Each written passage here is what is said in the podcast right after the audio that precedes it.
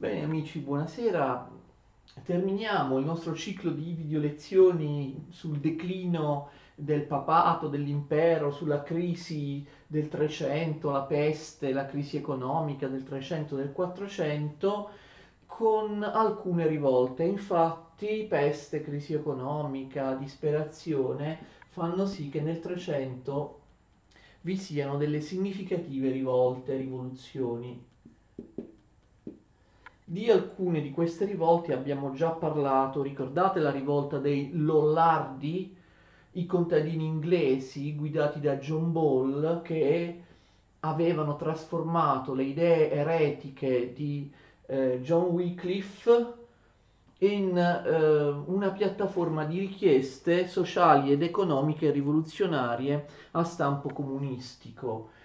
Mm, abbiamo già parlato delle guerre ussite, no? della, della, della, rivoluzione dovuta al, alla riforma religiosa di Jan Hus in Boemia. Ci sono però altre rivolte significative nel, 300 che vale la pena sottolineare. C'è una rivolta che avviene in, in prima a Parigi e poi in tutta la Francia. Parliamo del, del periodo in cui si svolge la guerra dei cent'anni, che esamineremo all'inizio del, del, prossimo, del prossimo argomento. La Francia sta perdendo nei, nei, nelle prime fasi della guerra dei cent'anni contro l'Inghilterra, ha già subito numerose sconfitte, ne subisce un'altra a Poitiers nel 1356 gli inglesi sconfiggono l'esercito francese in maniera molto dura, molto secca a Poitiers nel 1356. Poi lo vedremo ovviamente meglio, il contesto di questa battaglia lo vedremo nel prossimo argomento, è la guerra dei, dei cent'anni. Um, il re di Francia sconfitto si chiama Giovanni, detto il buono, Giovanni il buono Giovanni Buono viene fatto prigioniero dall'esercito che ha vinto la battaglia, dall'esercito che ha prevalso, dall'esercito inglese. Viene fatto prigioniero e gli inglesi per rilasciarlo vogliono un riscatto molto ingente, 3 milioni di scudi d'oro. 3 milioni di scudi d'oro. Eh, chi c'è che deve risolvere la situazione? Il figlio di Giovanni il Buono, che naturalmente diventa il reggente mentre il padre è prigioniero e ehm, si chiama Carlo, salirà al trono in seguito con il nome di Carlo VI. E questi soldi Carlo non ce li ha, 3 milioni di scudi d'oro è tantissimo. Per ottenerli deve mettere delle tasse, deve mettere nuove tasse, d'accordo? Come possono um, entrare in vigore queste tasse straordinarie? Lui pensa di ottenere il consenso degli stati generali. Infatti gli stati generali hanno o dovrebbero avere il controllo delle finanze e delle tasse. Gli stati generali, ne abbiamo parlato ne abbiamo parlato anche in altre lezioni, in altri argomenti, rappresentano il vero Parlamento francese, sono tre assemblee che rappresentano i tre stati o ceti o ordini della società francese, i due stati privilegiati, quello degli ecclesiastici e quello degli aristocratici, dei nobili, e poi quello che viene chiamato terzo stato, cioè tutti gli altri, i non privilegiati, quelli che pagano le tasse, quelli che subiscono le eh, servitù feudali, quelli che non hanno, non hanno, i privilegi degli stati privilegiati, appunto il, il terzo stato. Parleremo meglio della società dei tre stati o dei tre ordini ehm, appunto in altre, in altre lezioni, in altri argomenti. Allora Carlo, il reggente figlio del re prigioniero Giovanni il Buono, si illude che gli stati generali facciano quel che dice lui, esaudiscano, i suoi desideri, ehm, approvino le tasse straordinarie, servono soldi per il riscatto del re prigioniero. Invece gli stati generali, e ovviamente il terzo stato, la borghesia, si ribella, non vuole, non vuole sostenere il peso di queste tasse. I borghesi che si ribellano hanno un capo riconosciuto che si chiama Etienne Marcel. Etienne Marcel, che è un mercante di Parigi, Marcel, Etienne, Etienne Marcel è un mercante di Parigi. Guardate che i mercanti, i borghesi, i commercianti, quelli del terzo Stato, non hanno tutti i torti a protestare e a ribellarsi. Primo, la guerra dei cent'anni li sta facendo andare in rovina, sta rovinando ovviamente l'economia francese, sta rovinando la borghesia francese che non ha rendite o vitalizi o privilegi come i nobili e gli aristocratici. Inoltre, di chi è la responsabilità del disastro in guerra? Del re, ma anche degli aristocratici che con la loro cavalleria si gettano in maniera anarchica e disordinata contro l'esercito inglese finendo per perdere, come vedremo, eh, l'aristocrazia, la conduzione dell'esercito, ehm, data la conduzione dell'esercito gestita dai capi militari aristocratici era, era pessima, quindi eh, giustamente i borghesi possono dire ma chi è la colpa di questo disastro in guerra, compresa la sconfitta di Poitiers? È degli aristocratici che stanno conducendo malissimo la guerra e chi deve pagare per il riscatto, per liberare il re prigioniero, noi borghesi che già ci stiamo rimettendo, la guerra ci sta devastando, sta devastando l'economia. Quindi ehm, c'è una rivolta vera e propria. Parigi viene occupata e il re, il, il reggente, ehm, il reggente Carlo si trova sotto scacco. Parigi è occupata dalle, dal, cioè una rivolta viene occupata dal terzo Stato. Il reggente Carlo deve cedere e concede la grande ordinanza. Grande ordinanza. La grande ordinanza è un editto che dà più potere al terzo Stato, d'accordo? Ehm, eh, dà, più, dà, più, potere al terzo Stato. Abbiamo detto che ehm, il Parlamento, cioè gli Stati Generali, dovrebbero in teoria avere il controllo delle finanze e delle tasse. In realtà era tutto molto teorico. Questa grande ordinanza dà i pieni poteri allo Stato generale, agli Stati generali, scusate, dà i pieni poteri nei, nei confronti delle, delle, tasse del bilancio dello Stato. Quindi eh, il terzo Stato cerca di trasformare, capite, gli Stati generali in quello che non era, cioè un vero Parlamento che ha un potere Naturalmente, qual è il punto di riferimento? Il Parlamento inglese. Il Parlamento inglese già da qualche decennio aveva aumentato i suoi poteri e controllava completamente la politica fiscale. Nessuna tassa diventava legale senza l'approvazione del Parlamento inglese. Il Parlamento inglese, ricordate, ne abbiamo parlato già dalla Magna Carta, ma con tutte le riforme e le... Eh, gli emendamenti successivi della Magna Carta aveva ottenuto grande potere. Questo è un tentativo da parte dei borghesi di dare potere anche ad un Parlamento francese, un tentativo che alcune forze produttive della Francia fanno di ottenere un, un Parlamento in Francia che co- tolga poteri al re, almeno in materia economica fiscale, come già era successo in Inghilterra.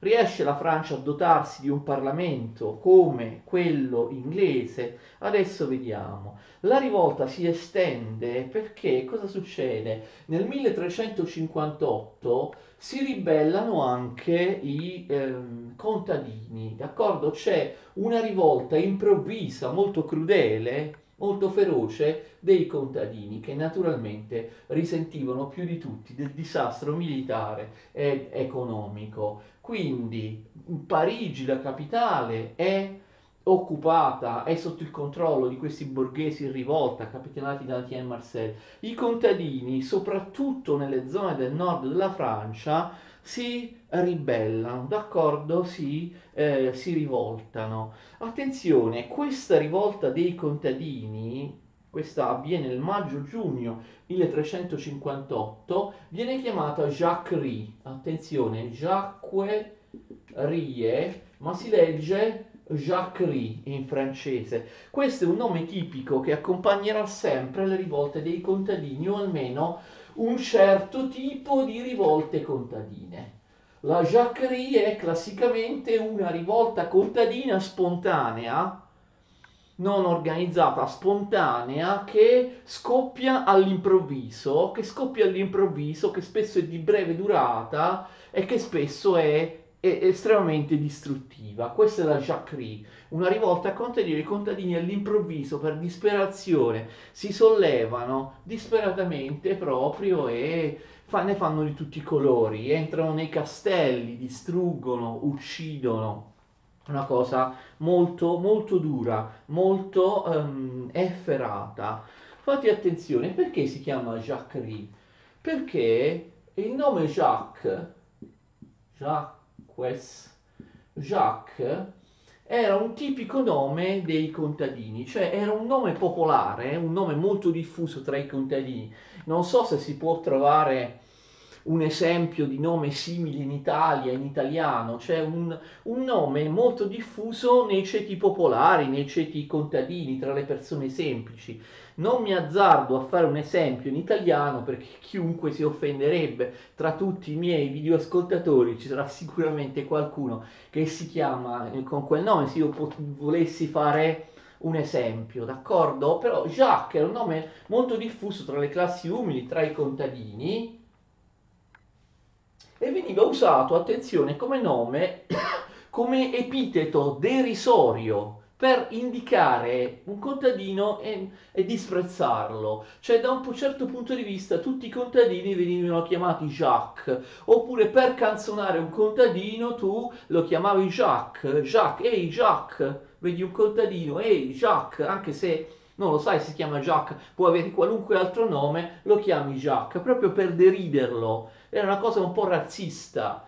Io posso fare un esempio, un parallelo non con un nome di persona, ma per esempio con altri tipi di epiteti, magari eh, certi immigrati italiani che subivano il razzismo, no? quando andavano, non so, in America, spesso venivano chiamati Napoli, ehi Napoli per rivolgersi a un italiano, anche se non veniva da Napoli, oppure lo chiamavano macaroni, macaroni, spaghetti, spaghetti, d'accordo? Lo chiamavano macaroni invece di chiamarlo col suo nome perché è un epiteto derisorio, ecco, qualcosa del genere. Per questo la Jacquerie si chiama così, perché Jacques è un nome tipico dei contadini usato anche per schernirli. Jacques era per antonomasia un contadino.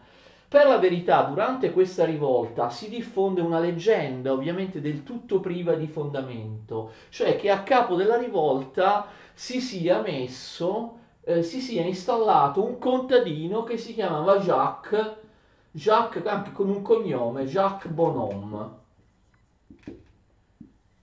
Giacomo Buonuomo. Anche Bonhomme è un, Bonhomme è un tipico eh, cognome dei contadini, delle classi popolari, d'accordo? Che veniva usato anche per prenderli in giro. Anche in questo caso non mi azzarderò a fare un paragone con qualche cognome italiano, magari molto diffuso a livello popolare, eccetera, e veniva usato per deridere le classi povere, le classi, le classi umili. Il, il, il cognome Bonhomme, quindi Jacques Bonhomme e molti contadini iniziano a credere alla leggenda dell'esistenza di uno Jacques Bonhomme che da qualche parte sta guidando guidando la loro rivolta. Naturalmente questo Jacques Bonhomme è una figura mitica, non esiste, d'accordo? E quindi che cosa succede? In realtà il reggente Carlo vince questa contesa riesce a fuggire da Parigi dove era praticamente prigioniero di Etienne, Marcel e dei borghesi, va nelle campagne e re, ricostituisce un esercito lui fedele, naturalmente con gli aristocratici e feudatari delle campagne. La prima cosa che fa Carlo è reprimere in maniera crudelissima la rivolta dei contadini. Questo avviene nel marzo del, 1300, del 1548. Carlo lascia Parigi, quindi attenzione, in realtà Carlo lascia Parigi prima ancora che avvenga la rivolta dei contadini. Carlo lascia Parigi nel marzo 58, nel maggio-giugno si rivoltano i contadini. Carlo lascia Parigi, dichiara illegali gli stati generali, costituisce un suo esercito nelle campagne. La prima cosa che fa però a luglio è la repressione dei contadini. Subito dopo inizia a assediare Parigi alcuni suoi fedeli eh, ries- riescono ucc- ad uccidere, ad uccidere alcuni, alcuni, partigiani del re, riescono, sostenitori del re, riescono ad uccidere Etienne Marcel. Questo indebolisce moltissimo i borghesi che hanno il potere a Parigi e ben presto Carlo riesce a entrare a Parigi a reprimere la rivolta anche dei borghesi e a ripristinare il, il potere. Gli stati generali non saranno convocati per molto tempo e senza la loro approvazione eh, Carlo il reggente troverà i soldi per pagare il riscatto per liberare suo padre prigioniero, il re di Francia Giovanni il Buono. D'accordo? Voi direte ma qual è l'importanza di questa rivolta? Forse qualcuno l'ha già capito, cioè ehm,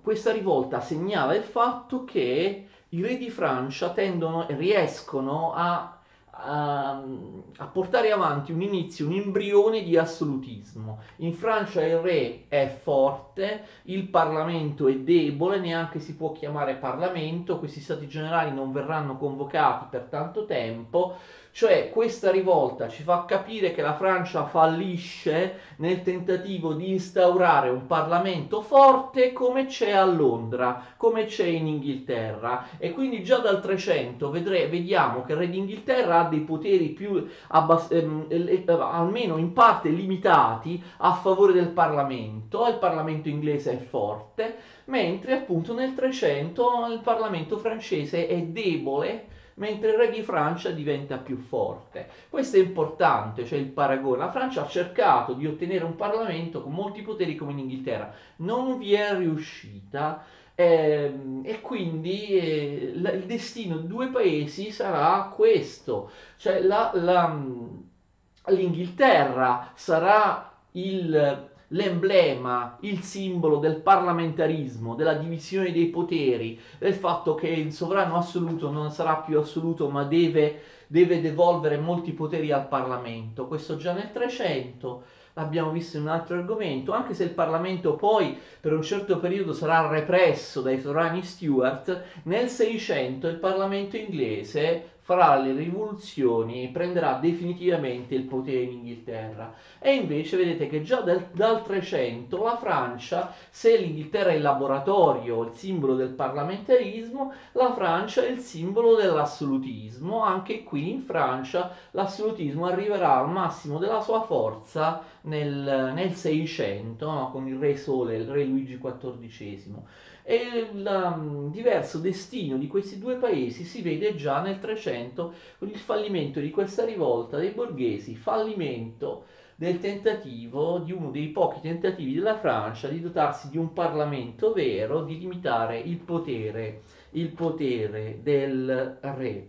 Eh, in realtà soprattutto negli ultimi anni del, dell'Ottocento ci sono rivolte dappertutto, in concomitanza anche con eh, la crisi la crisi della manifattura della lana. Ogni volta che arriva una nuova epidemia di pesti, abbiamo visto che ce ne sono tante fino alla fine del 300, all'inizio del 400, succede che nelle città manifatturiere la produzione di lana si blocca, provocando contrasti sociali, provocando rivolte. 1370, dal 1378 al 1382 tutta l'Europa è in rivolta, in particolare appunto città mercantili e manifatturiere come Gand nelle Fiandre, nell'attuale Belgio, oppure Danzica, oppure eh, Lubecca, d'accordo? Due città, ricordate, tedesche, due città dell'Ansa germanica. Tuttavia, un'altra rivolta, non è che vedremo tutte le rivolte, una rivolta famosa, importante anche per l'Italia, è quella dei Ciompi a Firenze nel 1378, ok? È stata anche molto studiata, molto molto studiata dagli, dagli storici. Che cosa succede? A Firenze il comune nel 1378 era diventato un comune oligarchico. Ora vediamo che significa. A Firenze c'erano nove principali magistrature comunali, otto erano i priori, ricordate abbiamo parlato di queste magistrature nell'argomento in cui abbiamo parlato dei comuni, otto priori e un gonfaloniere, un gonfaloniere di giustizia, quindi in tutto nove governanti di, di, di Firenze, otto priori e un gonfaloniere di giustizia. Era diventato un comune oligarchico Firenze, allora il potere era passato nelle mani delle arti o corporazioni, ricordate, ne abbiamo parlato, non posso ripeterlo. Poi abbiamo parlato dei comuni, le arti o corporazioni di eh, mestiere erano diventati dei veri e propri partiti politici che dominavano la, la politica di Firenze. Ci sono sette arti maggiori e ehm, in realtà 14 arti minori. Le arti maggiori, come dice il nome, sono le arti, sono le corporazioni più importanti. Le sette arti maggiori sono le corporazioni dei produttori della lana eh, e della seta, oppure delle pellicce, oppure i mercanti, i grandi mercanti che vendono la lana e la seta. C'è eh, l'arte della corporazione dei, ehm, dei, giudici anche, dei medici, dei notai, quindi anche delle, delle professioni liberali. Le 14 arti minori invece mm, rappresentano gli artigiani, i negozianti, d'accordo? I piccoli eh, commercianti, quelli che hanno una professione, diciamo, meno importante, eh, meno ricca. Poi ci sono, pensate, alcune professioni che sono escluse dalla vita politica perché a loro viene impedito di costituire un'arte. Infatti da un po' di tempo il Comune di Firenze impediva la nascita di nuove corporazioni, di nuove arti. Tra questi esclusi cittadini di serie B che non erano organizzati in un'arte o una corporazione, c'erano appunto i ciompi, non solo loro, ma i ciompi sono degli operai salariati, soprattutto nel settore della lana. Ma attenzione, non operai salariati che lavoravano al telaio, cioè operai specializzati, erano operai salariati che spesso mh, svolgevano dei compiti mh, per cui non serviva molta competenza, molta specializzazione, molto spesso facevano dei lavori di fatica, di trasporto, d'accordo? Dei lavori di fatica, ok? E quindi operai salariati addetti al facchinaggio, d'accordo? Al, ai, lavori, ai lavori di fatica e questi non avevano una propria arte, naturalmente non erano assolutamente contenti di questo. Allora, ovviamente, forse avete già capito che le arti o corporazioni avevano preso il potere politico e eleggevano loro gli otto priori e il gonfaloniere. Si spartivano i posti. La maggior parte di questi, nuovi, di questi nove di questi nove governanti venivano eletti dalle sette arti maggiori. Le 14 arti minori ne eleggevano, se andava bene, se li eleggevano, eleggevano una minoranza di questi, nuovi, di questi nove magistrati che governavano il comune di Firenze. Tuttavia, all'interno delle arti maggiori ehm, spiccavano delle famiglie molto ricche, d'accordo? Delle famiglie molto ricche che controllavano tutti gli altri. Quindi c'era, anche se non era ufficialmente dichiarata, un'oligarchia nascosta a Firenze, d'accordo? Cioè eh, pochi eh, grandi ricchi nel settore della produzione o, ne, o tra i grandi mercanti nel, nel commercio in realtà controllavano tutti gli altri, erano poche famiglie, poche persone che di fatto, anche se non di diritto, controllavano tutta la vita politica ed economica di Firenze. Allora, noi abbiamo una rivoluzione nel 1378, una rivolta a Firenze che ha vari stadi, è un po' complicata, ci sono varie fasi della rivolta. Io li ho, li ho riassunti in, in, ehm, in un certo modo, d'accordo? Ehm, prima fase della rivolta, la rivolta viene sobillata, attenzione, da alcuni nobili nuovi, da alcune famiglie di nobiltà recente, avevano ottenuto un titolo nobiliare perché si erano arricchiti, cioè famiglie, attenzione, di nuova nobiltà, di nobiltà recente, famiglie da poco in ascesa, che volevano ovviamente prendere il posto dei nobili più eh, antichi. Questi nuovi nobili, questi nuovi, eh, questi, nuovi, questi nuovi nobili appartenevano a famiglie come i Medici, oppure gli, eh, gli Alberti, oppure gli Strozzi.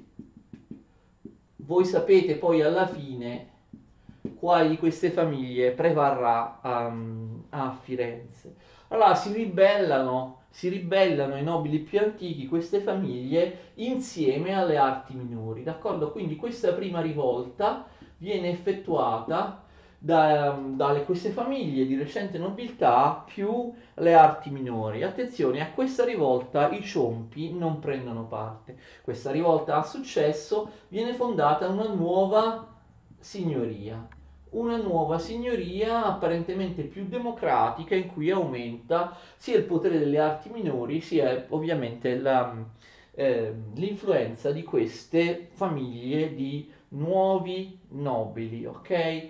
Le arti minori però non sono comunque soddisfatti dell'esito della rivolta, si rivoltano di nuovo, vogliono ancora più potere. Questa seconda rivolta, attenzione, vede le arti minori unite con i ciompi di cui abbiamo parlato. Questi operai salariati che si chiamano ciompi, una parola che noi non sappiamo che cosa significa, una parola di incerta origine e significato.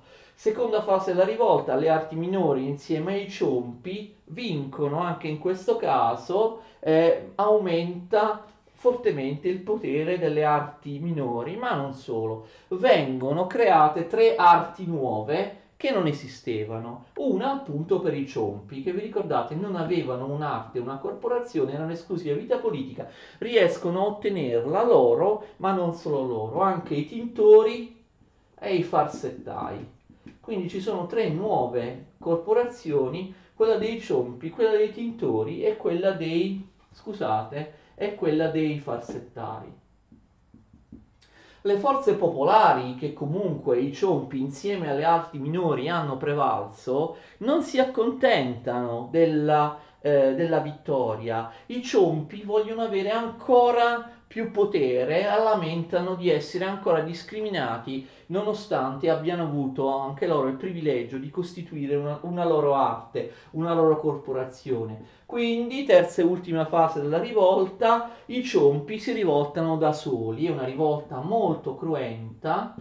Questa è la vera, insomma, rivolta dei ciompi che parte da un quartiere popolare di Firenze Niente, a differenza delle prime due rivolte, questa rivolta non ha successo e i ciompi vengono repressi duramente, d'accordo? Vengono repressi duramente. Qui siamo nel 1378. Fallimento della rivolta dei ciompi, ma dopo la sconfitta dei ciompi, i poteri forti di Firenze eh, scardinano i diritti anche delle arti minori, d'accordo? Quindi nel 1382 vincono diciamo i ricchi, compresi i nuovi ricchi, vengono soppresse le nuove arti, compresa quella dei ciompi, ma vengono anche le arti minori vengono estromesse dal governo e quindi abbiamo la riproposizione di un comune oligarchico cioè queste rivolte in fondo non portano poi a niente, la tendenza di Firenze è, diventa- è quella di diventare un comune